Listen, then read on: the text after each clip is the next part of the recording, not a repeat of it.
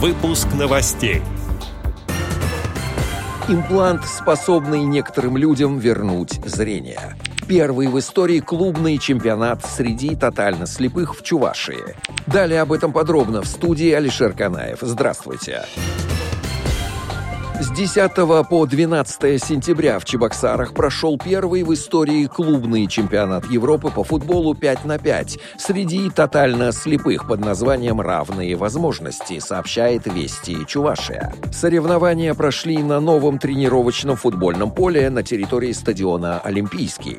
В первом в истории клубном чемпионате Европы по футболу 5 на 5 среди тотально слепых «Равные возможности» участвовали 11 команд. В их числе числе две женские. Желающих участвовать было больше, однако не все команды смогли приехать из-за существующих ограничений в связи с эпидемиологической ситуацией в мире.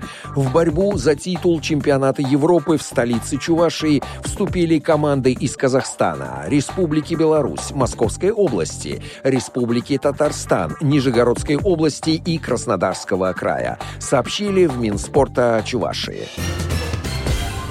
Разработанный в России имплант для головного мозга позволит многим слепым людям вернуть зрение, сообщает Федеральное агентство новостей.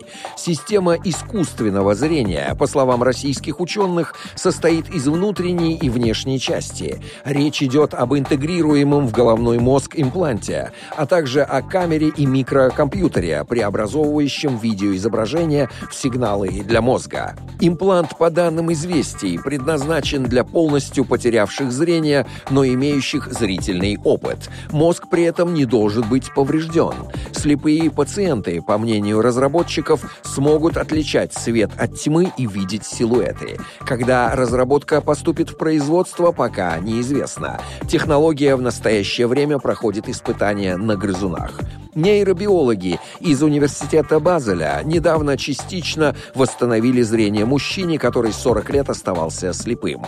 Сделать это им удалось с помощью оптогенетической терапии столетию со дня рождения польского писателя-фантаста Станислава Лема Тифло-библиографический отдел Российской государственной библиотеки для слепых подготовил список его воспроизведенных изданий, сообщается на сайте библиотеки. Среди опубликованных в звукозаписи и шрифтом Брайля произведений великого фантаста такие романы и циклы повестей, как «Солярис», «Магелланово облако», «Звездные дневники Йона Тихого», рассказы о пилоте Пирксе и многие другие.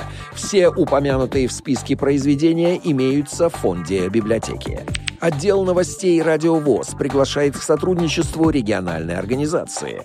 Наш адрес новости собака радиовоз.ру. В студии был Алишер Канаев. До встречи на «Радиовоз».